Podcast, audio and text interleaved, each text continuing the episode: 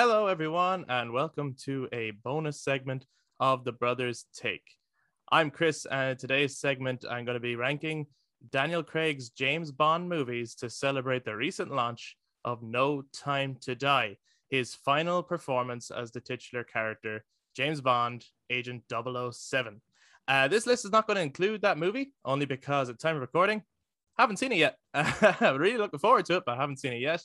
Uh, but to kind of celebrate it, I wanted to rank the other movies, and then maybe we'll revisit this topic to uh, see where that would fall, or maybe this is something that the brothers would like to discuss. Just so you know as well, normally this is a gaming podcast channel. For anyone who's been here before, you should know that, but for anyone who's new, we normally talk about video games on the main podcast, and that's why this is a bonus. Bonuses happen when one or all of us want to talk about topics that are outside the realm of gaming, which we also have huge interest in, or if there is a gaming topic that we want to talk about, but it's a much shorter and much more direct topic that wouldn't fall into our usual uh, episodes. But we do release uh, long weekly episodes uh, about gaming, and we would love you guys to check them out. But for this little bonus segment, I definitely wanted to talk about this because I'm a huge Bond fan.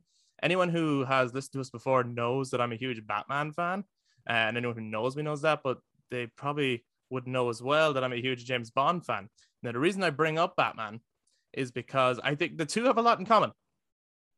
They're both orphans. They both have a very long history uh, they both have a complicated relationship with women, with trusting others. They have gone through many, many phases, whether it's sort of a more campy style to a more gritty style. They've gone through various iterations. Uh, various actors have played them. They often go up against maniacal villains. Uh, they drive cool cars and use cool gadgets.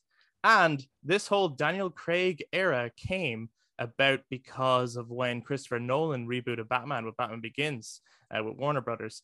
Uh, MGM were kind of inspired by that, which is why they rebooted the whole Bond franchise after Die Another Day with Casino Royale and Daniel Craig's first outing. Um, so that's kind of where this whole thing came about, and those Batman influences have fallen into these kind of movies, you know. Um, so I think that's a cool comparison. I think these two heroes do have a lot in common, and I think that's one of the things that I like about the two of them is that they they both fall into these uh, trends of certain things that I like uh, in terms of being complicated uh, anti-heroes in a way. You know, they're not necessarily the nicest people, and you could write a psych profile on both. Uh, you know, and the more time has gone on, the more writers and creative people have decided to do that. And this Daniel Craig era has definitely been that, where they have looked at Bond as a character, looked at how complicated he is, and and humanized him in a way that hadn't really been done before. They've always touched on certain topics before, but um, I think this has definitely been the most vulnerable version of Bond and the most kind of off the rails version of Bond at times as well. But for now, I would like to rank the four previous movies to No Time to Die, and I very much look forward to seeing No Time to Die. Um, so we'll probably give thoughts on that after seeing it. So starting at number four is Quantum of Solace, which is probably no surprise to people. I think this one is probably largely the, the least favored of Craig's outings. Now he's not bad in this movie. Uh, I went and rewatched all these by the way before before doing this to kind of refresh myself. But I already like I know these movies quite well. I'm a huge Bond fan, but he's not bad in it, and there's some great action sequences in it. But ultimately, the story as a whole feels somewhat lackluster. Um, it actually takes a little bit of the punch out of the ending of Casino Royale uh, by uh, having the Mr. White character. Uh, by the way, spoilers for all these movies if you haven't seen them. I'm going to keep going here. There's spoilers for all the movies that I bring up today if you haven't seen them. But it takes a little bit of the punch out of Casino Royale by having Mr. White survive and escape and get away. And I know that plays into stuff later on, but at the time that was a little bit disappointing because I thought the end ending Casino Royale was so strong. There's some great action sequences in Quantum, but all, like overall, it's missing a lot of Bondisms. Um, you know, Bond movies should be great action movies, but there's a lot more to them than just that. Uh, I think the villain was not very memorable. The overall plot, it's like as if Bond the ca- character Bond was thrown into a a different movie and a different sort of plot. It was more of like a Bourne kind of uh, adventure almost that he was thrown into.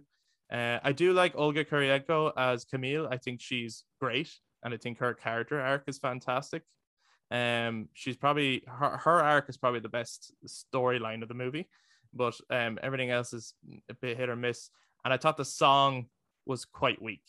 Um, and I like Jack White and I like Alicia Keys. They're both incredibly talented musicians and artists, but this song, eh, it's it it doesn't even sound fully produced. It, it's it sounds off. It doesn't sound right.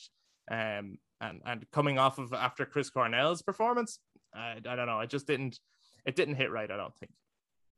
A spot number three is Spectre. Um, I don't know if this would surprise people either. Actually, um, but maybe for some people, Spectre might be their their favorite. I don't know. Uh, there's a lot to like about Spectre. That long um uh, opening with the kind of long shot, which of course led Sam Mendes, who was the director, to go on to do 1917 afterwards because he was just so fascinated by that whole idea. Uh, it's a really cool opening. Uh, and there's some great sequences in this movie, and there's some great ideas. And I remember Spectre is probably the James Bond movie that I was most excited for when it was announced, purely based off the title alone. I'm a huge fan of the early James Bond movies, and I loved the kind of Spectre era. I thought they were great villains, and Blofeld was always one of my favorite James Bond villains because he was the only one that was more reoccurring. You know, there was glimpses of him stroking the cat for a while, and it took a while before you finally saw him. So when I just saw the name reveal of Spectre before I'd seen any trailers, I like lost my mind. I was so excited. I was like, that is a great title for a Bond movie that speaks to, you know, it's not they've run out of the books, kind of, you know what I mean? So it's not named after any of the books, but it's named after a, a piece of James Bond history that is canon in the book. So I thought it was a great a great title to use. Uh, but then when the the movie actually came out, I think some of the sequencing is a bit off, and then I think like you know there's some stuff to really enjoy in this movie, but ultimately, like Christoph Waltz being Blofeld uh, was a pretty cool casting choice, and I don't know why they tried to mislead us because everyone knew straight off the bat the movie's called Spectre and Christoph Waltz is in it. It's like he's totally playing Blofeld, but then having this weird twist where he was like James Bond's brother as well as the orchestrator behind all of the previous movies and he was all like it, it just it, it it was like can he not just be blofeld? And we will understand the importance of that and through this adventure they will become arch enemies as opposed to this long lasting history between the two of them where it's like oh i'm and the way they delivered the line as well was like as if it was like the star trek into darkness moment. I don't know if you've seen that movie but like where benedict cumberbatch says i am khan and you're like and uh, you know it's just the way it was done. It's like i'm actually blofeld after my mother. And you're like okay so what? Like we knew like who cares? Um so lots of stuff to like in it some great action sequences but ultimately the the plot uh, fell flat for me. And wasn't crazy about the sam smith song. It is a good song. It's well written and well performed but um it's also a little bit lackluster for a movie called spectre i thought. I thought it evoked the wrong energy. Um, but I get that. It, yeah, it, it, that song spoke more to the love story that was taking place within the movie between Bond and Madeleine Swann, which uh, it seems like from the trailers is continuing in No Time to Die. So I am curious to see uh, where that goes. Spot number two. So now it's between Skyfall and Casino Royale, which I think is the they're the two that everyone debates between which was the best Daniel Craig movie up until, of course, No Time to Die, and we'll see where where that ranks. Uh, spot number two for me is Skyfall, which is a fucking awesome movie. really, really good. I I really really enjoyed it. Um, I thought Javier Bardem's Raul Silva was a great great villain. Uh, he did feel very much uh, inspired by the likes of a Christopher Nolan kind of Dark Knight villain. Uh, but I thought he also fit really well into this world. I liked that he came from M's past and that this time, you know, this movie was personal for Bond, but it was also personal for M. Um, it was a great outing for Judi Dench as M, who to this day is my is still my favorite um, incarnation of M. Um, I think she's amazing, but I also thought that that was really kind of ballsy and and and a good turn of events. Um, you know, it's not often that a Bond movie ends with like kind of uh, shocking implications, but then it also ended in such a way where it felt like it'd come full circle and we'd gone back to kind of the OG feeling of Bond, where he goes in, he talks to Moneypenny, he opens the old red door. There's a new M who's more, um, you know, reminds me of like the the older M of the older movies. So, um, I thought that was all really really cool, and this idea of a Bond coming like who's at the end of his kind of career almost.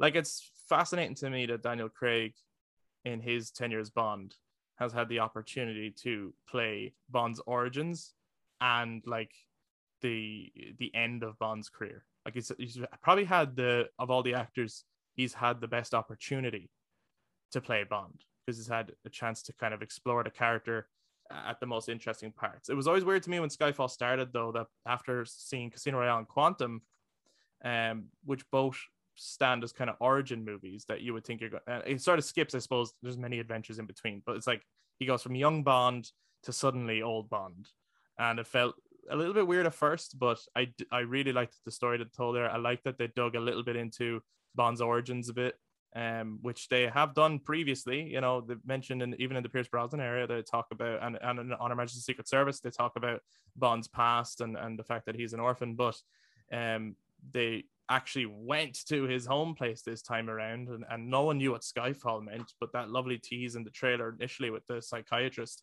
had us all wondering why it affected bond so much and to finally see what it meant this word that was so out of context i thought was a really great drop um, and speaking of skyfall the song itself by adele amazing loved it and I oh, like I think everyone thought she was a, a perfect match. Like there was no question about it. Adele is like a modern day Shirley Bassey. It harkens back to like real old school uh, Bond theme songs, as well as having Adele's modern take on it. Uh, really, really powerful song and great opening visuals. Like it just, I was hooked straight away. Then, like the, the the movie just took me on a ride, and I loved it. Which means that number one for me is Casino Royale. Um, not only is this my favorite uh, Daniel Craig Bond movie, but as it stands at the moment, and I'm I, I'm not like like this isn't where I jumped in on. The first Bond movie I ever saw, by my recollection, was Living Die. I've been watching these movies since I was like seven, eight years old. You know, they were my favorite movies in primary school. Um, I I love these movies my whole life, but Casino Royale is actually my favorite James Bond movie because I think it stayed true to his character, but it also played around with the cliches of it. It made it grittier, it made him realer. The action sequences are fantastic. Like they're so good. Bond bleeds more in this one. It's it's the whole thing is grittier, but it also stays pretty true to the to the book. And like that scene where Bond gets tortured, oh my god, Mads Mikkelsen as Le Chiffre, amazing. And Eva Green as Vesper Lynd, like their chemistry is incredible. And I think like having lots and lots of action so that you understand um you know they knew that there's going to be a long part of this movie where they're they're playing poker. So they have lots of action in the beginning then they have the the kind of long poker middle and then some action at the end. But actually even like during the poker game like they keep the whole thing riveting and intense whether it's Le Chiffre playing games by giving a false bluff or whether it's you know bond getting poisoned and oh man there's so much in it. And chris cornell's theme song as well the intro to casino royale is probably still my favorite bond intro. It's so gritty and grainy and so well directed. You have two different versions of black and white a cleaner black and white for his cleaner kill and a grittier black and white for his grittier kill in the bathroom. And then launching into the gun barrel for the song like amazing. And the way this film ends is also my favorite James Bond ending to date, where he shoots Mr. White in the leg and then finally says the name's Bond, James Bond, does that name drop. And then the old theme tune, which you've been waiting, which was teased throughout the movie, but you never got to hear it, finally plays. And you're, I don't know, I just, every time I watch Casino Royale, I never get sick of it. I think it's, it's like a perfect Bond movie that stays true to who he is uh, I, I, I guess for a lot of people, yeah, it misses the gadgets. Um, and I like the gadgets too, but I think it gets to the heart of who Bond really is. And gadgets are cool, but that's not what makes Bond. Um, they're a nice plus, but you can have Bond without gadgets, and I think Casino Royale proved that. So that's my number one Daniel Craig and my number one Bond movie, at the moment, but I'm looking forward to seeing No Time to Die and seeing where that will rank after the fact. But now I'd love to hear from all you guys. So make sure to get in touch. Uh, jump down into the comments if you're watching this on YouTube and let us know your rankings of the Daniel Craig Bond movies. If you've seen No Time to Die, no spoilers, but what you think of it. And in general, what's your favorite James Bond movie? I'd love to know. Um, if you're listening to on audio platforms, then you can also touch base with social media Facebook, Instagram, and Twitter at the Brothers Take to let us know your take on the Daniel Craig Bond movies and Bond in general. Uh, again, if you're new here, this is a weekly podcast. This is a bonus segment, but we do have uh, weekly gaming discussions. So make sure to subscribe to the YouTube channel and click that notification bell so you know future content comes out. Give this a thumbs up. And if this is on the other platforms, then hit follow on Spotify, Apple Podcasts, Google Podcasts, or wherever else you like to listen to podcasts. But thank you very much for listening, everybody. We'll be back to talk to you guys next time.